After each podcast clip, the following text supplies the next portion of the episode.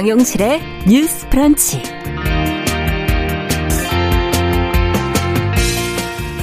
안녕하십니까. 정용실입니다. 아, 기업이 부도덕한 경영에 항의하는 방법 중에 하나로 이 불매 운동이라는 것이 있죠. 기업 윤리에 대한 사회적 인식이 높아지면서 소비자들의 중요한 의사 표현의 방식으로 자리 잡았는데요. 자, 불매 운동은 기업을 얼마나 그럼 변화시킬 수가 있을까요? 자, 주간 똑똑똑에서 기업 윤리와 불매 운동에 관한 의견 어, 들어보겠습니다. 네, 미술 전시를 보는 일, 특히 그림을 구입하는 일이 과거에는 중산층 이상의 어떤 고급 취향으로 여겨졌는데 요즘에는 다양한 방식으로 미술을 접하고 즐기는 분들이 많아지고 있습니다. 아, 무엇보다 MZ 세대의 미술품 구입 붐이 일고 있다고 하는데요. 자, 그림 그리는 연예인 아트테이너가 등장하고 있고요. 또 방탄소년단 같은 아이돌의 수집 취향이 또 팬들에게 영향을 미치기도 하고요. 그래서 오늘은 이 친숙한 언어로 대중에게 미술 이야기를 전해주는 미술 번역가 이세라 작가를 초대해서 이 미술 대중화의 흐름, 생활 속에서 미술을 즐기는 방법 이야기 나눠보겠습니다. 자, 6월 24일 금요일 정용실의 뉴스 브런치 문을 엽니다.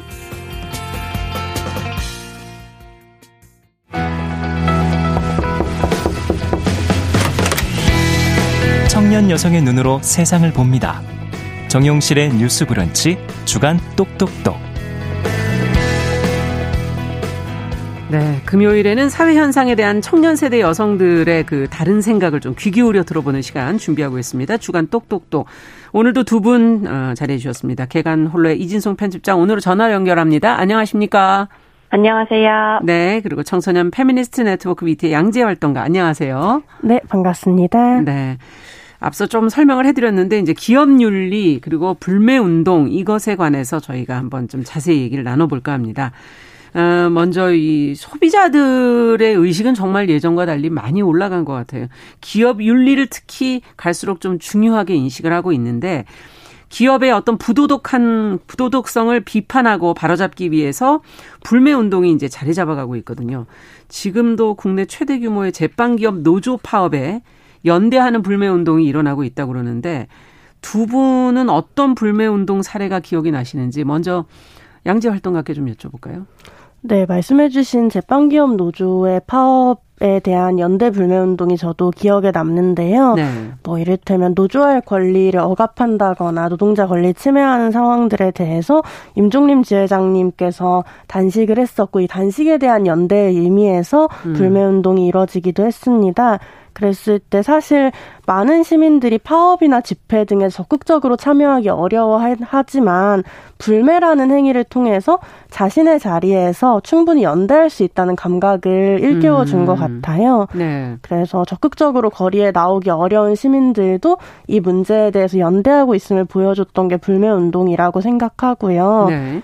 또 불매 운동과는 조금 다르지만 MZ 세대의 트렌드라고 불리는 가치 소비 역시 아. 소비자 운동의 흐름에서 이해될 수 있을 것 같아요. 네. 네, 가치 소비는 자신의 신념과 가치에 맞는 제품을 구매하는 소비 방식인데요. 음. 제 주변에서도 이 가치 소비의 일환으로 채식을 실천하는 동료들이 많습니다. 음. 근데 이 채식은 동물의 권리를 불매하고 기후 위기를 심, 아 동물의 권리를 침해하고 기후 위기를 음. 심화시키는 공장식 축산업에 대한 불매이기도 하거든요. 아. 네, 그래서 가치에 따른 소비가 특정한 가치를 침해하는 것들에 대한 불매로 이어진다라고도 말씀드리고 싶습니다. 네, 각자 소비를 하는 거지만 이런 행동을 통해서 연대를 하는 거다.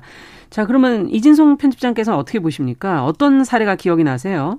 어, 네, 말씀하신 이제 제빵 업계 관련한 불, 불매가 최근에 이제 좀 핫이슈였는데요. 네. 불매 운동의 역사 자체는 조금 길다고 볼 수 있어요. 음. 이제 이 2019년에 열풍이었던 일본 불매 운동을 기억하시는 분들이 있을 텐데요. 아, 예. 네, 정치적인 이유로 일본 브랜드나 일본 제품을 소비하지 말자는 흐름은 굉장히 오랫동안 좀 꾸준히 있어 왔던 경우에요. 음. 그런데 이제 소비자들이 자신의 권리를 행사하고 그리고 정치적인 어떤 목적을 달성시키기 위한 방식 중에 하나로 불매 운동을 온라인에서 자발적으로 이제 진행한 사례로는 네. 어 2015년에 여성 혐오 발언을 한 개그맨 3인방과 이들을 출연시키는 방송에 대한 불매 운동 운동이 있었던 사례를 들 수 있습니다. 아. 방송에 광고를 넣는 이 업체들까지 불매하겠다는 소비자 운동이 굉장히 크게 일어나면서 일부 기업들이 광고를 철회를 했는데요. 철회를 하면서 그 사유로서 어, 소비자들의 의견을 존중하고 기업 가치와 충돌하는 일을 하지 않겠다고 말을 하기도 했어요. 네.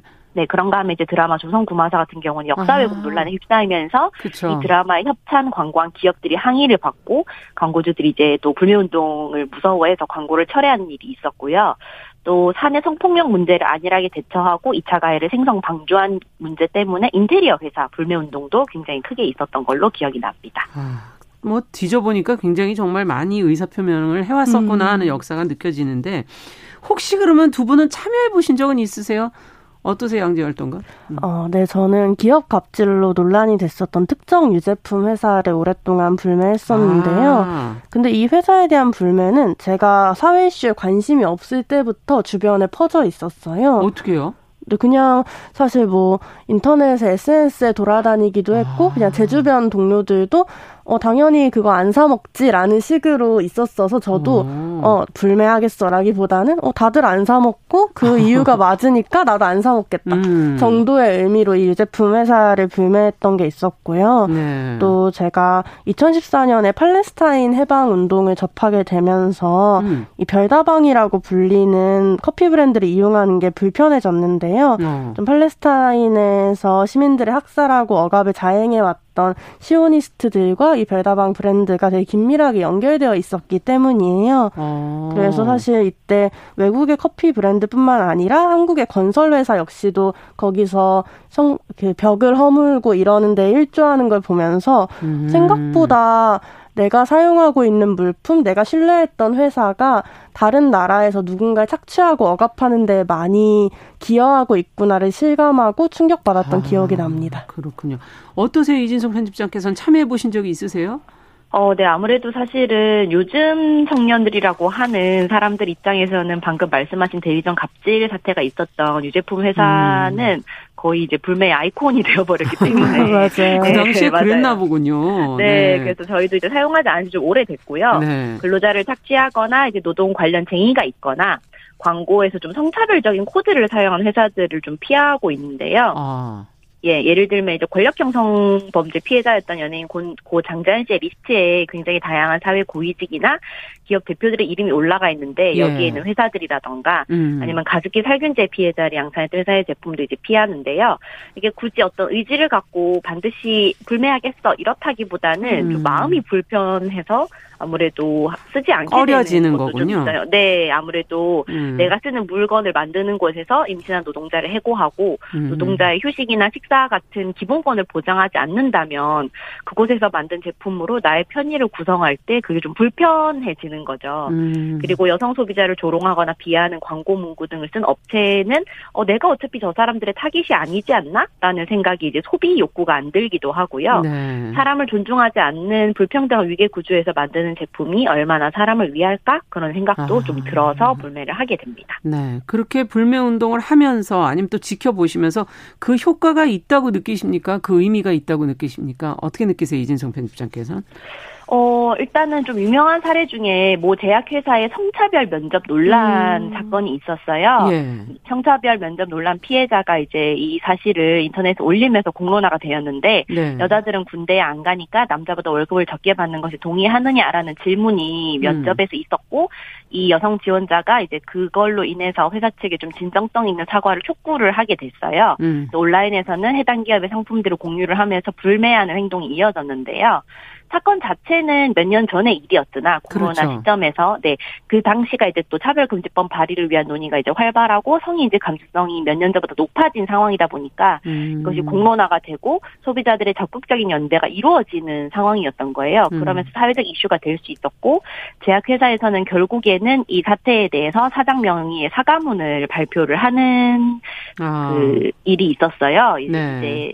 이에 성차별 면접 피해자분이 사장에게 사과를 부족하지만 사과를 받겠다라고 하면서 음. 82년생 김지영을 선물로 보내는 것으로 음. 응답했던 사례가 있습니다. 네. 네. 결국 사회적 이슈를 만드는데 역할을 했다라고 보시는 네. 거군요. 네. 네, 네. 자, 그렇다면 양재 활동가께서는 어떻게 보세요? 음. 어, 네, 저는 편집장님이 앞서 언급해 주신 2016년 가습기 살균제 불매 운동이 좀 기억에 남는데요. 음. 좀 독성 가습기 살균제로 인해서 수백 명의 사상자가 발생한 뒤 이 살균제를 그렇죠. 만들었던 해당 기업에 대해 불매 운동이 이어졌습니다. 네. 매출이 급감했고 사실 대형마트에서도 일부에 발주하지 않으면서 좀 불매에 동참한 사례들이 있고요. 음. 그리고 이런 불매 운동이 20대 국회에서 가습기 살균제 특별조사위원회를 구성하는 데 좀 힘을 보탰고 그래서 네. 좀더 불매나 이 해당 기업의 사과를 넘어서 이런 음. 안전성 문제를 해결하기 위한 국가 차원의 대안을 논의할 수 있는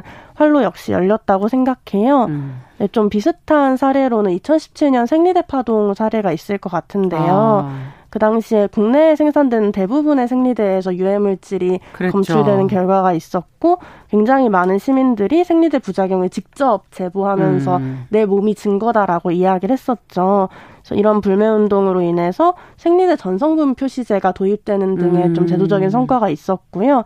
작년 말에 좀 여성환경연대의 생리대인 유해성 공론화 활동이 공익에 부입, 부합한다라는 법원 판결이 나오면서 이게 되게 공익적인 음. 활동이었다는 점이 사회적으로 인정되었습니다. 네, 정말 생각해보니까 아, 왜 이렇게 사건들이 많았나. 그러게요. 이런 생각이 들면서 그래도 이제 어느 정도의 효과를 두 분 다 인정해 주시는데 그러나 또 한계나 부작용도 있지 않을까 하는 생각도 들어요. 그런 면에서 보실 때는 어떻습니까, 양재 활동가께서는? 음, 저는 한계에 대해서 좀 말씀드리고 싶은데 음. 사실 소비자가 처한 상황에 따라 불매가 어려운 경우가 많아요. 음. 이를테면 안전하지 못한 생리대는 여성의 건강권과 직결되는 문제고 그래서 생리대 파동 당시에 주요 브랜드 생리대를 불매하거나 뭐 월경컵 같은 대체품을 선택하는 흐름이 그랬죠. 매우 많았거든요. 네. 근데 5년이 지난 지금 여전히 많은 여성들은 안전하지 못한 걸 알면서도 월경용품을 사용하고 있어요. 음. 사실 월경용품은 기호품이 아니라 필수품이고 그나마 일회용 생리대 그리고 국내 저가의 브랜드가 음. 어, 좀 사기에 쉽고 이용하기 쉽기 때문에 많은 여성들이 안전하지 못함을 알면서도 이걸 사용하고 있는 경우들이 있거든요. 음. 그래서 이 소비자의 상황에 따라 불매 운동 자체가 좀 아예 참여하기 어려운 운동인 경우도 많다는 점을 말씀드리고 싶습니다. 음, 네, 그러네요. 그, 네, 그리고 또 하나 더 강조드리고 싶은 지점은 국가의 책임성을 강화하기보다는 사실 소비자 대 기업의 구도로 만들어버리는 경우들도 많지 않나라는 고민이 들어요. 아, 국가가 빠지고. 네. 네. 사실 불매운동의 계기로 월경용품의 전성분 표시제가 도입된 것은 사실이지만 예. 이게 안전성 구조, 안전성 기준에 대한 국가적인 재검토 없이 그냥 기업에서 개별 물질 나열하는 데에만 그쳤거든요. 아, 그래서 아, 그걸 네. 어떻게 책임을 지고 감독을 하는 게 없이. 네, 관리 감독 네. 기능이 거의 없이 그냥 성분이 뭔지만 적어라라고 아. 변경이 된 거고 그래서 사실 어, 개별 물질만 보고 소비자가 이 생리대가 안전한가 아닌가 이런 걸 판단하기 되게 음. 어려운 거죠. 이럴 때는 국가가 안전성 기준을 강화해서 그 기준에 못 미치는 생리대들은 아예 판매할 수 없도록 만들어야 되는데 음. 좀 기업에서 정보를 공개하는 수준으로만 불매 운동의 대안이 이루어진 건 굉장히 좀 아쉬운 점이라고 할 수 있습니다. 네. 그러네요. 정말 그 소비자는 또 필수품의 경우는 안 샀을 수 없는 그런 음, 또 네. 생활 환경적인 것도 있고 경제적인 문제도 있고. 자, 그러면 이진성 편집자께서는 이 한계와 부작용을 어떻게 보십니까? 어, 네. 흔히 불매 운동을 이야기할 때 이렇게 중간에 껴있는 노동자나 가맹점주나 대리점주의 그 불편을 이야기하는 피해를 걱정하는 경우가 많은데요. 아, 맞아요. 예. 네, 그거는 어느 정도 맞는 말이기도 합니다. 그런데 어, 중간에 껴있는 노동자나 가맹점주는 피해를 입기도 하지만 또 그런 이유로 말단 노동자나 하청업체를 압박하는 가해자가 되기도 하는 굉장히 음. 복잡한 구조 속에 있어요. 네. 불매운동은 많은 경우 사측에서 빠르게 문제를 인지하고 사과하고 해결 방안을 내놓으면 중단되는 문제거든요. 음. 그걸 안 하는 거는 말단 노동자나 소비자의 잘못이 아니라 기업의 잘못이고 이런 구조적 차원의 문제를 이야기할 때 선량한 개인의 피해를 이야기하면서 갈등을 일으키 켰다고 하는 쪽으로 이제 악사 쪽으로 문제를 돌리는 거는 좀 논점 흐리기라고 생각을 하고요. 네. 불매 운동은 어느 정도 이슈 몰이와 여론에 기대하는 한계가 있기 때문에 음. 문제가 발생한 뒤에 한계 잃은 뒤에야 압박하기 위한 수단으로 기능한다는 점이 좀 한계라고 생각을 합니다. 네, 바로 효과를 드러내긴 좀 어렵다라는 얘기로도 들리고요. 네. 자, 그럼 최근에 제빵 기업 불매 운동 두 분이 다 지적을 해주셔서 이와 관련해서도 그렇고 불매 동참은 하고 싶은데 내가 좋아하는 제품은 저 회사에서 지금 만들고 있고 음. 그 회사에서만 또 만들고 있고 그러면 갈등하는 개인적으로 갈등하는 경우도 생기지 않겠습니까? 어, 혹시 이런 경험은 없으셨나요? 어, 두분 양재 활동가. 예. 저는 뭔가 좋아해서 원해서 갈등하기보다는 음. 선택지가 없어서 갈등하는 경우가 많았던 것 같아요. 아. 까 말한 생리대도 그런 문제라고 생각하고 그러네요. 이를테면 좀 전 아르바이트 노동자들이 노동권을 위해서 투쟁하고 개별 매장에서 협상하는 과정들을 많이 지켜봤었는데요. 예. 근데 그 과정에서는 정말 내 일상에서 사용하는 브랜드 가 있고 그 음. 브랜드의 가맹점주나 사업주가 노동자에게 부당한 행위란 걸 내가 너무 잘 알고 있는데 네. 사실은 저는 그럼에도 뭐 삼각김밥이나 컵라면 같은 걸로 끼니를 때워야 생계가 그렇죠. 유지되는 상황이었고 그러다 보니까 어제는 동료들이 부당함을 항의하러 갔던 현장에서 오늘은 내가 컵라면을 먹고 있네라는 아. 생각을 하면서 좀 슬펐던 기억이 납니다. 선택지가 없다. 네. 네. 이진성 편집장께서는 어떠세요, 이 부분은? 어, 네, 말씀해 주신 것처럼 음. 대체가 가능한 기호품일 때는 그나마 쉬운 편인데요. 음. 소비를 줄이는 것만으로도 의미가 있고 적어도 자신이 쓰는 제품을 어떤 곳에서 만드는지를 인지하고 있을 때와 그렇지 않을 때 나의 소비 태도에 영향을 미친다는 점 정도만 음. 인지를 해도 음. 조금 변화가 있을 것 같은데 말씀하신 것처럼 생필품이 있거나 그리고 그렇죠. 대체할 경우에는 더 많은 비용과 에너지를 써야 할 때는 좀 아무래도 어려움이 있어서 모두에게 동일한 수준으로 요구하면서 이것을 개인의 도덕관을 음. 예, 도덕관을 좀 점검하는 용도로 음. 써서는 안 된다는 생각을 해요. 예를 들면 이제 음. 삼성이나 애플의 노동자 탄압 문제는 꾸준히 이야기가 되지만 네. 현실적으로 스마트폰을 쓰지 않는 거는 좀 불가능한 것처럼 여러 그렇죠. 가지 한계가 있거든요. 네, 네. 아, 그러네요. 너무 많은 또 에너지가 든다면 그것도 요구하기는 어려워진다라는 지적까지 네네. 해주셨어요. 자, 그러면 이제 근본적인 문제로 좀 들어가 보죠. 기업 윤리, 라는 것이 왜 중요하다고 생각을 하십니까? 두 분께 여쭤볼게요. 이준성 편집자께 먼저 여쭤볼까요?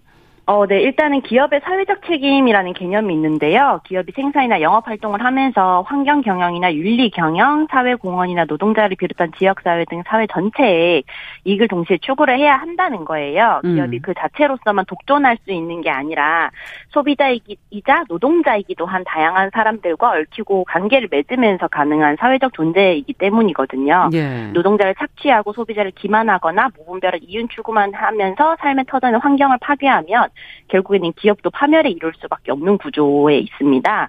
어, 화제가 됐던 글 하나를 소개를 하자면 유황락스가 코로나 시대를 맞아서 홈페이지에 올린 살균 제품 관련한 안내글이 온라인상에서 많은 화제가 되었는데요. 네. 살균 소독 물질은 가격과 무관하게 성능을 유지해야 한다면서 가난한 자가 단지 가난하기 때문에 불결할 수밖에 없다면 공중위생은 아무리 부유한 자라도 결코 도달할 수 없다라는 음. 말을 하면서 본인들이 네. 본 회사가 자의반 타의반 공중위생을 책임져야 하기 때문에 어떤 상황에서든 가격이 저렴해야 한다라는 글을 올리면서 음. 음. 많은 화제가 되었어요. 그래서 예. 이것이 좀 기업 윤리가 어떻게 작동하고 또 왜 중요한지 보여주는 사례라고도 생각을 합니다. 네.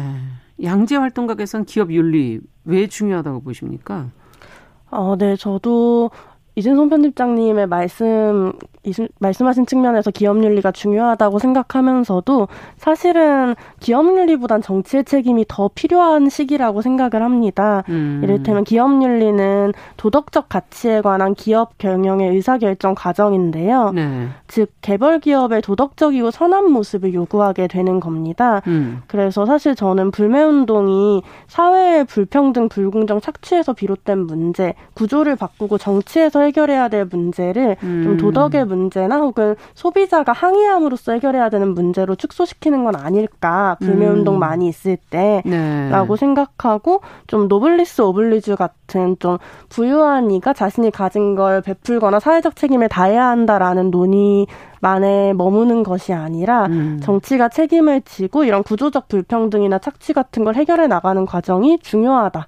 라고 말씀드리고 싶습니다. 여기에서는 기업 윤리는 그냥 그런 도덕적 가치에 매몰되지 말고 정치가 이 문제를 해결해라 라는 어떤 구조적인 문제를 해결해라 네. 라는 쪽으로 지금 더 어, 힘을 주셨어요. 자, 그렇다면 불매 운동이 근본적인 해결책은 될 수 없을 수도 있지만 그렇다면 어떤 문화, 어떤 제도 음. 이게 마련이 돼야 되는지도 음. 생각을 해봐야 될 것 같아요. 끝으로 두 분께서 네. 이진송 편집장께서 먼저 좀 얘기를 해주시죠. 어, 네, 앞서 말했던 제약회사의 성차별 면접 피해자의 경우에는 자신이 사과를 받는 것과 별개로 회사가 고용노동부의 조사를 받아야 하고 잘못된 행동에 대해 책임과 처벌을 받아야 한다라고 말을 했어요. 예. 애초에 기업 문화가 성평등했다면 사실 이것은 굳이 겪지 않아도 되었을 일이거든요. 그러다 보니까 이제 기업 대상인 교육이나 노동자의 노동권 보장, 부당한 일을 겪었을 때 개개인의 힘으로 충분히 구제받을 수 있는 국가적 차원의 지원이나 규제가 필요하지 않나라고 생각을 합니다. 네. 그럼 양재 활동가께서 끝으로 좀 정리를 해주신다면요. 음. 아, 네, 저도 좀 불매운동의 의미와 가치에 대해서 많이 음. 이해하고 지지하고 있는데요. 음. 어, 이를테면 불매운동이라는 게 가장 평범한 시민들이 음. 자신의 의사를 조직된 힘으로 보여줄 수 있는 가장 중요한 방법들 중에 하나라고는 생각합니다. 네. 네. 근데 제가 고민하게 되는 것은 민원, 불매, 공론화 많이 우리가 선택할 수 있는 방식이 되어서는 안 된다라고 저는 생각해요. 음. 오히려 이런 민원이나 불매만이 사회를 바꾸는 방식으로 작동하는 이유는 그 조직 구조가 너무도 불평등하기 때문이라 생각하거든요. 너무 탄탄해서 그 안으로는 못 들어가는 거군요. 어떻게 본다면 네, 바깥에서. 네. 노동자가 자신의 문제를 이야기했을 때 회사가 잘 들어주지 않으니까 시민들과 함께 불매라는 방식을 해야지만 그쵸. 기업이 이야기 들어주는 이런 방식들 자체가 기본적으로 음. 좀 잘못됐다라고 저는 생각해요. 뭐 음. 뭐 이를테면 어, 한 프롬에서 학교를 가장 빠르게 바꾸는 건 민원이라는 얘기를 들었었는데 그거랑 같은 얘기군요. 네, 그렇죠. 사실 뭐 네. 교사도 아니고 학생도 아니고 학내 노동자도 아니고 제3자가. 민원 제3자에 의해서만 네. 이 문제를 해결할 수 있다는 건 되게 슬픈 일인 거죠. 음. 그래서 좀 기업 내에서 스스로 자정할 수 있는 평등하고 민주적인 의사결정 구조를 만들어야 하고 네. 또 한편으로는 앞서 말씀드린 것처럼 국가가 기업의 책임을 강화하는 제도와 정책을 적극적으로 도입해야 된다고 말씀드리고 싶습니다. 네. 그 기업 안에서의 문제를 해결할 수 있는 스스로의 소통 구조 같은 네. 것들이 만들어져야 된다는 근본적인 지적을 해주셨네요. 네, 오늘 주간 똑똑똑 기업 윤리의 중요성 불매운동의 효과 그리고 한계까지 저희가 같이 한번 이야기 나눠봤습니다. 청소년 페미니스트 네트워크 위티의 양지혜 활동가 그리고 계간 홀로의 이진송 편집장 두 분 수고하셨습니다. 말씀 잘 들었습니다. 감사합니다. 감사합니다. 감사합니다. 네, 정용실의 뉴스 브런치 1부 마치고 저는 잠시 후에 돌아오겠습니다.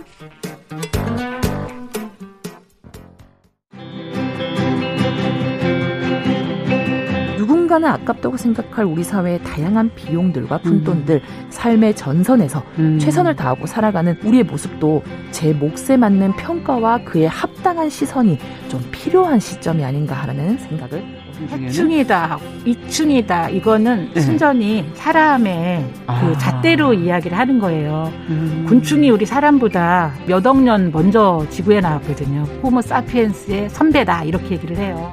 남성의 입장에서 여성의 입장을 이해하는 사람인 거죠. 그래서 사실 이 역지사지의 태도가 한국 사회로 지금 필요한 것이 아닌가 그런 생각이 들고요. 세상을 보는 따뜻한 시선. 정용실의 뉴스 브런치.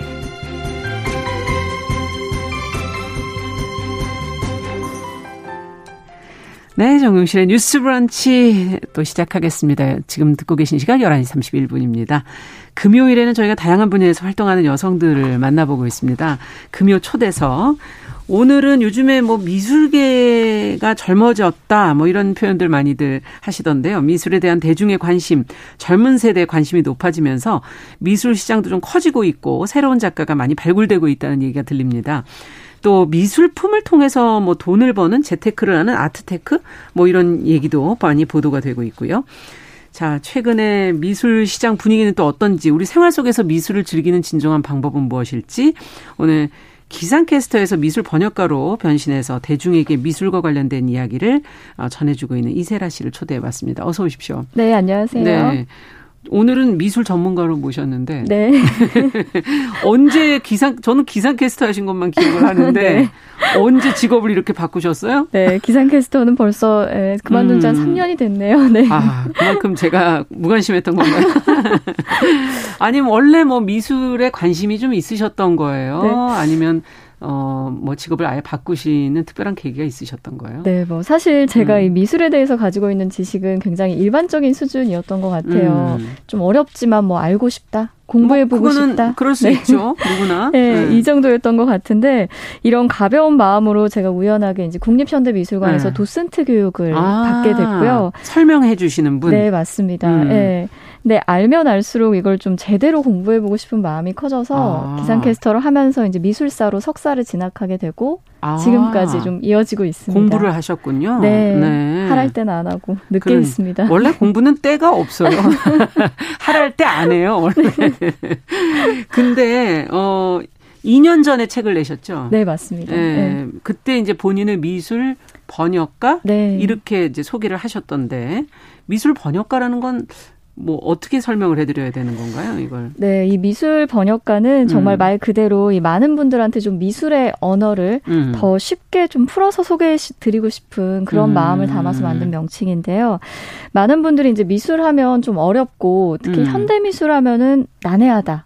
그렇죠. 네, 이런 뭐 얘기를 구체적이지 않고 맞습니다. 네. 네.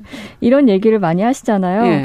근데 사실은 이제 이 미술이 정말 낯선 외국어 같은 미술도 있기는 있거든요. 네. 근데 이런 미술은 이제 어렵다고 딱 치워버리는 게 아니라 음. 조금만 알아보면 알면 알수록 더 매력적이고 사랑스러운 미술들이 음. 정말 많이 있거든요. 아. 그런 미술들을 좀 소개해드리고 싶어서 미술 번역가라는 명칭을 지어봤습니다. 아, 조금만 더 알아보면 요게 요 다 요걸 넘어서는 게 이제 미술을 이해하 느냐 못하느냐. 네. 가 아닐까 하는 생각이 드는데 네. 요즘에 이 미술 관련 사업도 하고 계시다는데 네. 어떤 일을 하고 계시는 거죠? 네, 미술과 관련해서 뭐 여러 강의와 또 행사들을 기획하는 음. 아치엔유라는 회사를 제가 운영하고 있는데요. 아. 네, 뭐 사장도 저고 직원도 저인 아, 혼자 1인 회사. 네, 1인 회사입니다. 네, 그렇군요. 요즘에 미술 관심이 좀 높아지고 있다는 거는 보도를 통해서도 많이 보셨을 거고 현장에서 네. 또 느끼실 네, 맞습니다. 것 같은데. 네, 네. 정말 너무너무 뜨겁게 체감을 하고 있는데요. 어떤 대목에서 체감을 하세요? 예전에는 이제 미술품 컬렉팅을 하고 이렇게 돈을 쓰는 주 연령층이 음. 5, 60대가 주를 이뤘다면 아. 요즘은 3, 40대이고요. 이 3, 40대들이 뭐 큰 돈을 쓰는 정말 말 그대로 음. 미술 시장의 큰 돈, 큰, 큰 손. 으로 네. 네. 등극을 하고 있고요. 작년에 이 한국에서 열리는 대표적인 아트 페어, 네, 음. 네, 일종의 미술 장터라고 할 수 있는 이 아트 페어 키아프에서 키아프, 예. 네. 거의 뭐 관람객의 절반 이상이 MZ 세대였습니다. 아, MZ면은 20대, 30대 아닙니까? 20대, 30대, 한 40대 초반까지도. 네. 아, 아, 그렇게 연령층이 확 낮아졌다. 네, 맞습니다. 키아프에서 분 통계를 내보니까. 네, 네. 아. 매 해마다 이 통계를 발표를 하거든요. 그렇군요. 행사가 끝나고. 맞아요. 코엑스에 가보면은 좀 나이 드신 분들이 많았었는데 네. 이제 젊어졌다는 얘기고 어, 그렇다면 미술 작품들도 보시는 게 좀 달라졌나요? 아니면 아무래도, 좋아하는 작품들이 달라졌나요? 네, 뭐 아무래도 MZ 세대들이 좋아하는 취향은 음. 물론 뭐 취향의 개인에 따라 다양하지만 음. 좀 팝아트를 접목한 조금 더 젊은 느낌의 작가랄지 음. 특히 한국 영 아티스트들에 대한 관심이 점점 높아지고 아, 있습니다. 같은 세대 어떤 작가들에 네. 대한 호기심 이런 네, 게더 네. 많아졌다. 이렇게 된 이유는 뭘까요? 갑작스레 이렇게 왜 이렇게 됐을까요? 뭐 이제 뭐 네. 주로 이야기를 많이 하는 거는 코로나 때문이다. 코로나? 네. 네. 뭐 바깥으로 나가야 되는 돈, 뭐 이런 것들이 아. 이제 안으로 돌다 보니까 그런다. 이런 여행을 못 가니까 맞습니다. 네. 네. 이런 전망도 있고 이런 이야기도 있고 특히 이제 뭐 부동산이나 코인이나 이런 투자처에 내가 좀 한 발 늦었다. 음. 라고 생각하시는 분들이 아트테크로 유입이 되는 경우도 많이 아, 있는 것 같습니다. 그렇군요. 네. 부동산 코인 늦었다. 그러면 네. 그림이라도 사야 된다? 네. 지금 그런 얘기인가요? 아트테크 얘기를 먼저 해주셔서 네네. 네. 조금 그 얘기 먼저 조금 하고 가죠. 미술품으로 돈을 번다 이 얘기 아닌가요? 네, 맞습니다. 아트 재테크. 네네. 네. 합쳐서 아트테크. 아트테크. 음. 예. 이게 좋은 그림, 뭐 정말 명품들은 고전이라고 그래야 될까요? 네. 뭐, 네. 뭐 예를 들면 방고 후에 작품을 갖고 있다면 뭐 이거는 뭐 말할 필요가 없는 거고. 네. 네.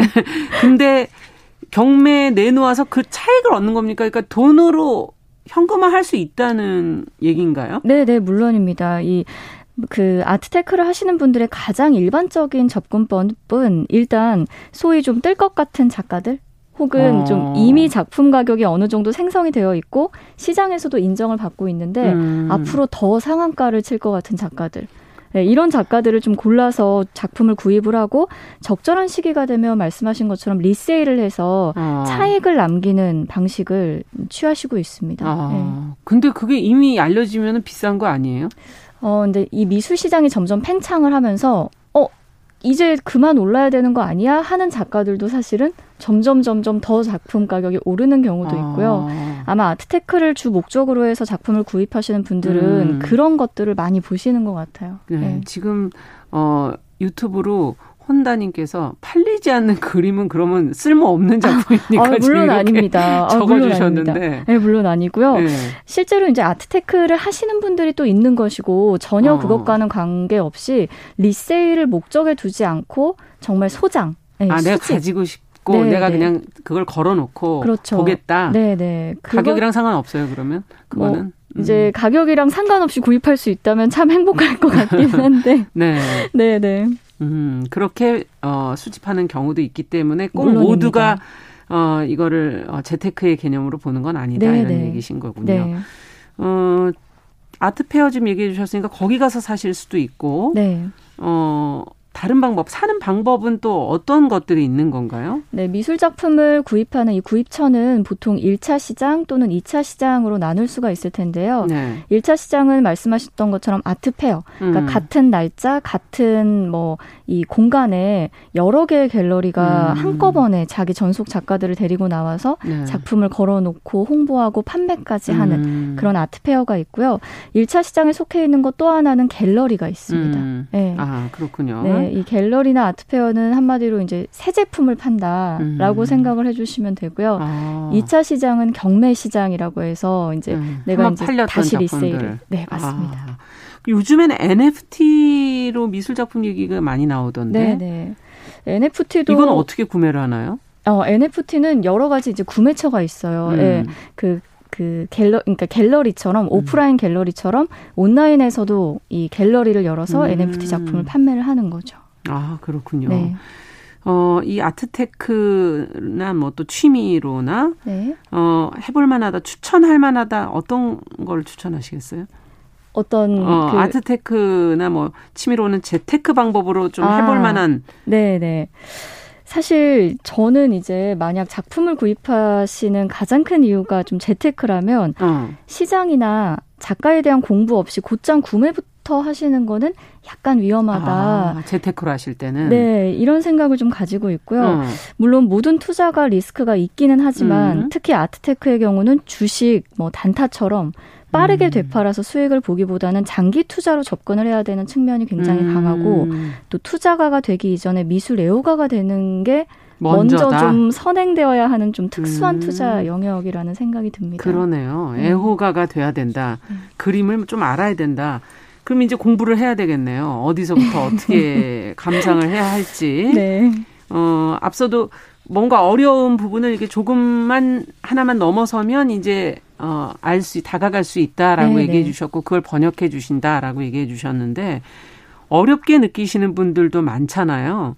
어, 어떤 말씀을 해 주세요, 처음에? 뭐, 일단. 잘 모르겠다, 힘들다. 네. 그러시는 분들한텐? 네, 그렇게 실제로 말씀을 하시는 분들이 참 많이 있고 저도 처음에는 그랬던 것 같고요. 음.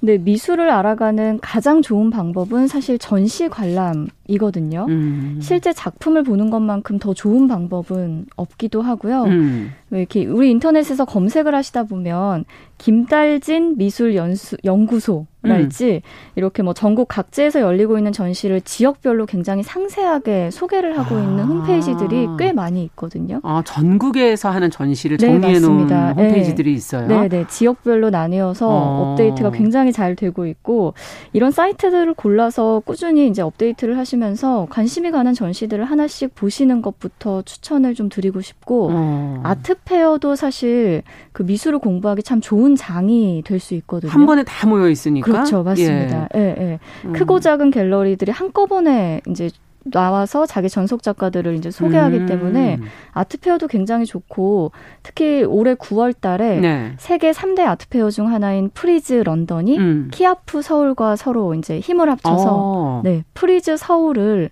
9월에 초에 코엑스에서 엽니다. 아, 이번에는 그럼 규모가 더 커지겠군요. 너무너무 대규모의 아트페어가 될 것 같아서 꼭 한번 보시기를 아, 추천하겠습니다. 9월에. 네. 네. 자, 그렇다면 어 처음에 가실 때 어떻게 가면 좋을지 그냥 어, 전시 관람을 하러 가자. 네네. 이러고 백지 상태로 가도 되는 거예요? 마음을 비우고 네. 그냥 가기만 하면 됩니까? 네. 사실 뭐 바쁘시다면 뭐 음. 그것도 좋겠지만 그래도 저는 일단 미술 전시를 보러 가신다면 그 전에 좀 짧게라도 음. 관련된 정보, 이 작가나 작품에 대한 전시에 대한 정보를 좀 찾고 가시기를 추천을 음. 드려요. 예를 들면 키아프 지금 얘기를 해주셨으니까 내가 네네. 키아프를 가겠다. 네. 그럼 어떤 준비를 하고 가는 게 좋은가요? 그 키아프 서울 홈페이지가 있거든요. 아. 거기 가 보면은 뭐 주요 갤러리 출품작부터 해서 쭉 정보들을 보실 수가 있습니다. 미리? 네, 그렇죠. 네. 네. 그래서 그런 것들이 정보가 될 수 있고 뭐 그런 사전 준비 없이 전시장에 가게 됐다 하더라도 음. 해당 미술관이나 갤러리에 혹시 도슨트 프로그램이 있는지 음. 그리고 라디오 요즘은 예, 이 사운드를 들려주는 작품 설명을 해주는 그런 아. 또 서비스를 많이 제공하고 있기 때문에 예. 이런 서비스들을 적극 활용하시기를 추천을 하겠습니다. 네, 만약에 준비를 제대로 못 해가셨다면 현장에서 설명을 해주는 도슨트. 라든지 아니면 이렇게 오디오, 귀에 꽂고 네, 오디오로 오디오 가이드를 어, 오디오 가이드를 또 어, 그걸 선택하셔서 하시는 것도 방법이다. 네. 취향이 사람마다 너무 다르잖아요. 그렇죠. 네. 좋아하는 작품의 느낌 같은 것도 사실은 다 다를 것 네. 같고요. 네. 어, 이거를 또 발견한, 나는 몰라, 난 나의 취향을 모르겠어. 네네. 라는 네. 분도 또 계실 것 같고. 네. 어떻게 이런 걸 발견하기 위한 음. 방법 같은 게 있나요? 음. 다른 사람의 취향을 음. 탐색해 보는 것도 좀 방법이 될 수 있을 것 같아요. 어.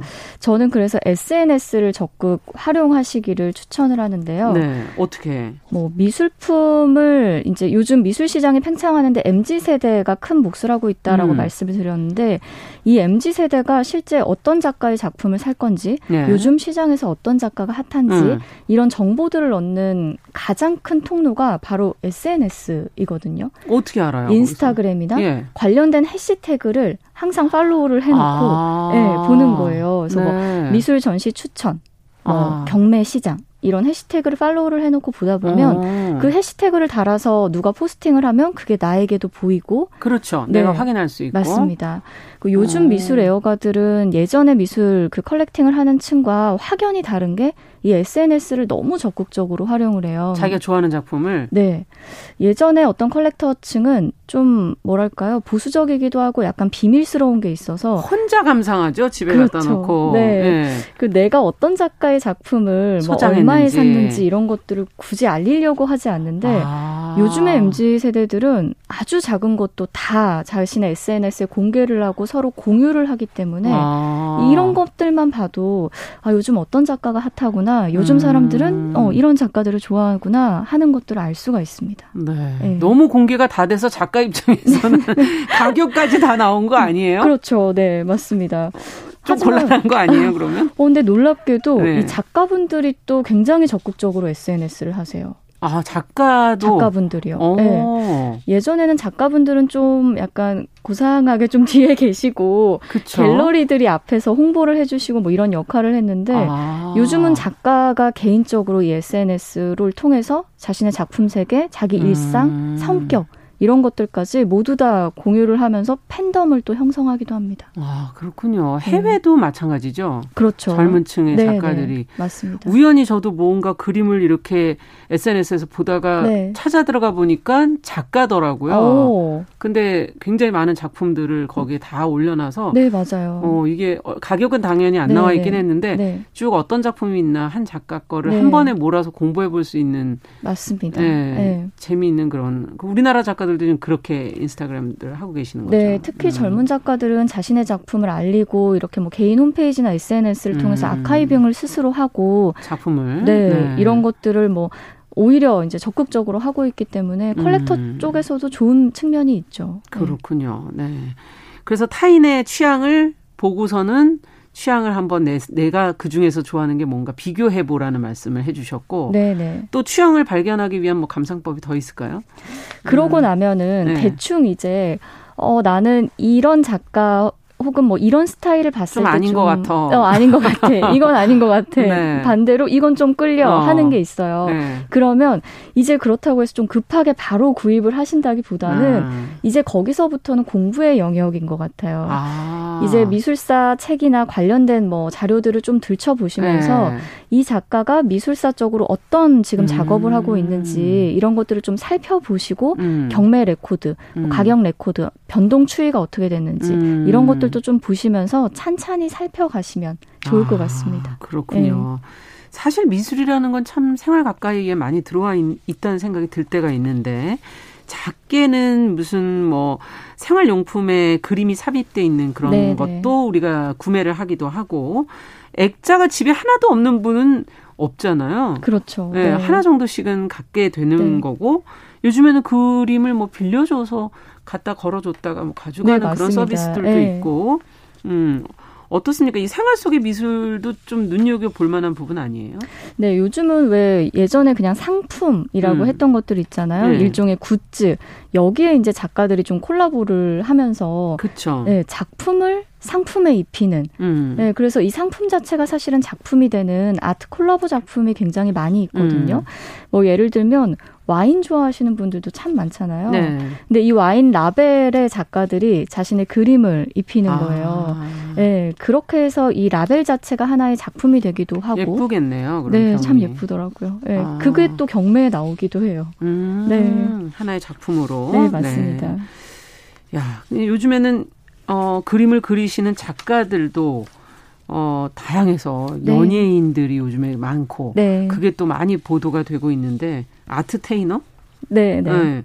극찬을 받는 분들도 있고 강, 상당한 그림 가격을 가진 네, 분들도 맞습니다. 있고 네, 네. 이거는 어떻게 보세요? 왜 우리나라에도 그 솔비 씨, 뭐 하정우 씨, 음. 요즘에는 하지원 씨도 또 그림을 그리시더라고요. 예. 네. 정말 많은 아트 테이너가 있는데 아트 테이너와 관련해서는 이제 이런 얘기를 좀 드리고 싶은데요. 이 아트 테이너라는 독립된 용어 자체가 이야기해주고 있듯이 음. 이들의 존재는 사실 미술계에서 좀 특수한 영역인 음. 것 같아요. 그러니까 미술계에 진입한 거는 맞는데 그렇다고 해서 이들이 지금 전업 작가들이랑 경쟁하고 있는 존재인 건가 음. 하면은 또 그렇지는 그들만의 영역이 않거든요. 있는 것 같다. 네. 음. 그래서 뭐 아트테이너를 비난할 때마다 나오는 첫 번째 이야기가 인지도에 기대서 작품 음. 판매를 하고 네. 이게 이제 전업 작가들의 사기를 저하한다. 뭐 음. 뭐 이런 말들을 하시곤 하는데 근데 정말 아트테이너의 작품이 팔림으로써 전업 작가들의 입지가 좁아지냐? 음. 저는 이제 그렇지는 않다라는 생각을 아, 해요. 애초에 그렇군요. 필드 자체가 다른 거기 때문에 네. 그래서 뭐 아트테이너는 미술 생태계를 파괴하는 존재도 아니고 그렇다고 해서 반대로 대중 접점에서 이 미술 시장을 더 부흥시키는 존재도 아니고 그냥 따로 존재하는 어떤 맞습니다. 새로운 영역인 예, 예. 거군요. 예, 그냥 그렇게 네. 자연스럽게 받아들이시면 음. 좋지 않을까 싶습니다. 네. 지금 이제 또 유튜브로 글 주신 미무수아님께서 그림을 너무 투자로만 이렇게 보는 거는 어, 작가에 대해서 또 너무 이거는, 어, 모독이 아닌가 이렇게 또 써, 써주신 분도 계신데. 네네. 네. 꼭 그렇게 투자로만 볼 거는 아니겠죠. 그럼요. 예. 네. 책을 보면 그렇지 않습니까? 네. 뭐 미술관에서 언제나 맨 얼굴이 된다는 책, 어, 저서를 내셨는데. 네. 그 안에서 사실은 모든 게 다 작품 아트 테크로 보신 건 아니잖아요. 그렇죠. 음. 사실 그 작, 그 책에서 다루고 있는 작품들은 제가 도저히 아트테크로 살 수 없는 작품들을 네 먼발치에서 바라보는 작품들을 다루고 네. 있고 아트테크는 최근에 이제 미술 시장이 좀 팽창하면서 떠오르고 아. 있는 어떤 하나의 수단 하나의 새로운 현상인 것 같고 음. 그 이전부터 쭉 이어져 오고 있는 건 기본적으로 미술을 사랑하는 음. 이 애호가들의 마음이 아닐까 싶어요. 그래요. 네. 2년이 지금 책이 나온 지 다 돼가는데 그 코로나 네. 와중에 지금 쓰신 거잖아요. 맞습니다. 그때 네. 어떤 힘든 마음 같은 거를 그림으로 위로를 받으신 건가요? 네, 음. 제가 19년도에 퇴사를 하고 나서 음. 뭐 이런저런 일들을 겪으면서 마음이 음. 좀 힘들었던 때가 있었는데 음. 원래는 나오기로 했던 책 내용이 지금의 내용과는 전혀 다른 내용들이었어요. 음. 근데 뭐 저의 개인적인 어떤 사정상 책 내용을 음. 전부 갈아엎고 1년 동안 새로 쓴 책이 예, 음. 지금 저 미술관에서는 언제나 맨얼굴이 된다라는 책입니다. 예. 음. 여러 가지 이제 앞서 얘기해 주신 많은 예술가도 소개해 주시면서 어, 맨 얼굴이 된다는 거는 자신의 어떤 진짜 모습을 거기 가서 보여준다. 네. 이런 의미인가요? 네, 항상 미술 작품 앞에서는 제가 비교적 뭐 음. 솔직할 수 있었던 것 같고 음. 그 미술 작품을 통해서 어떤 이야기, 제 이야기를 하고자 할때 그때가 가장 저는 이제 제 이야기를 진솔하게 할수 음. 있었던 때라서 그런 제목이 나왔습니다. 그 말은 어, 보여지는 작업 직업이시잖아요. 네, 네. 네. 그 안에서 본인을 다 보여줄 수 없었던 뭔가가 있다는 얘기인가요? 네, 뭐 캐스터로 일을 할 때는 아무래도 좀 한정적인 음. 영역에서 뭐 한정적인 주제로만 좀 이야기를 음. 했어야 되는 그런 한계가 있었던 것 같고요. 네. 또 이제 그만두고 나서 미술 번역가로 활동을 하면서는 완전히 또 새로운 삶이 저한테 열린 것 같은 네, 음. 그런 생각이 듭니다. 네. 그러면은 이세라 작가가 가장 좋아하는 작가는 화가는 어떤 분일까? 어, 이 질문을 받을 때마다 진짜 너무 어려운데요. 좋아하는 뭐 그때 그때 다른가요? 네, 사실 어 그 말씀이 정말 아. 딱 정확한데요. 그때그때 달라요. 저의 마음과? 상태에 아, 따라서, 아, 상태에 따라서, 달라지기도 하고 정말 제가 책에도 썼던 내용인데 음. 어떨 때는 어, 그 작가가 너무 좋았는데 정말 또 한 1년이 지나서 보니까 아, 이 작품이 왜 그렇게 좋았을까 싶을 때도 있고 음. 그렇거든요. 음. 요즘 제가 가장 좀 음. 이렇게 마음이 쏠리는 작가는 유영국 작가라는 음. 작가인데요. 네. 어, 이 화가가 그 누, 한국 추상 미술의 선구자라고 네. 예. 생각을 하시면 되는데 산이나 뭐 바다나 이런 음. 구체적인 물상들을 아주 단순하게 추상화로 음. 나타내는 음. 화가예요. 네. 60이 넘어서까지 작품 한 점을 어. 팔지 못했지만 진짜요? 네. 평생 동안 작업 활동을 했던 화가이고 예. 60이 넘어서 만난 제대로 된 컬렉터가 바로 그 고 이병철 회장이었거든요. 아, 그렇군요. 네. 그러니까 이 사람이 했던 추상은 그때 당시에 한국 사회에서는 받아들여지기 너무 선구적인 측면이 아. 있어서 아. 팔리지 않다가 환갑이 넘어서야 예. 이병철 회장이 음. 소장을 하게 됐고 그래서 삼성가에 좀 유영국 작가의 작품들이 많이 음. 들어가 있는데 아주 간결하고 색과 선으로만 이야기를 하는 음. 추상화가 있고요. 지금 국제 갤러리에서 전시를 하고 있으니까 예. 꼭 한번 가보셨으면 좋겠습니다. 네. 아, 이렇게 시대를 앞서간다는 거는 그런 감성을 가지고 있다는 건 참 놀라운 일인 네. 것 같기도 하고. 네. 안, 안 그래도 이제 날씨 캐스터로서 날씨를 늘 얘기해 주시다가 네. 그럼 미술과 날씨는 어떤 관계가 있을까 이런 생각을 뭐, 저는 해보게 네. 되는데 이게 비도 오고 이러면 네. 이게 그림이고 뭐고 뭐 좀 사실은 습해지잖아요. 맞아요. 이건 좋은 네. 건 아니잖아요. 맞습니다. 네. 네. 정말 기후는 미술품 보관에 음. 있어서도 음. 굉장히 중요한 요소가 될 것 같은데요. 또 하나 중요한 거는 아무래도 음. 이 작가들도 보면은 아. 네 자기가 어떤 곳에 어떤 날씨 속에서 살고 살았느냐. 네. 그거에 따라서 확실히 달라지는 것 같아요. 아. 이 유영국 작가도 울진 굉장한 이 깡촌 출신인데요. 거기는 날씨가 어떤가요, 울진은? 굉장히 음. 거기는 산세가 좀 험하고 바다가 아주 맑은 곳이라고 아. 해요. 그래서 유영국 작가의 작품을 보면 실제로 산, 바다, 자연이 그냥 나온 것이 명료하게 네, 나오는 맞습니다. 게 그런 이유인 거군요. 네, 네. 이런 아. 생각이 들고 뭐 또 하나 외국 작가 중에서는 네. 호아킨 소로야라는 스페인 예. 작가가 있는데 어. 제 책에서도 소개를 하고 있는 작가인데 이 작가는 스페인의 작은 바닷가 마을에서 음. 태어났거든요. 음. 그래서 그림을 찾아보시면 아주 쨍한 그 바닷가가 너무 많이 그려져 있어요. 해가 쨍하게 나. 네, 네. 음. 그래서 뭐 엄마와 아이 이렇게 사랑하는 가족들끼리 나와서 산책을 하기도 하고 막 뛰노는 음. 그런 그림을 많이 그렸는데 이것도 역시 날씨의 영향이 굉장히 많이 들어가 있는 그렇죠. 그림. 네, 이란 생각이 듭니다. 네. 야, 정말 그 작가는 결국 본 것 그 자기가 본 자연환경 네. 그걸 그리게 되는 거니까 네, 네. 네 날씨하고 정말 뗄래야 뗄 수가 없군요. 맞습니다. 네.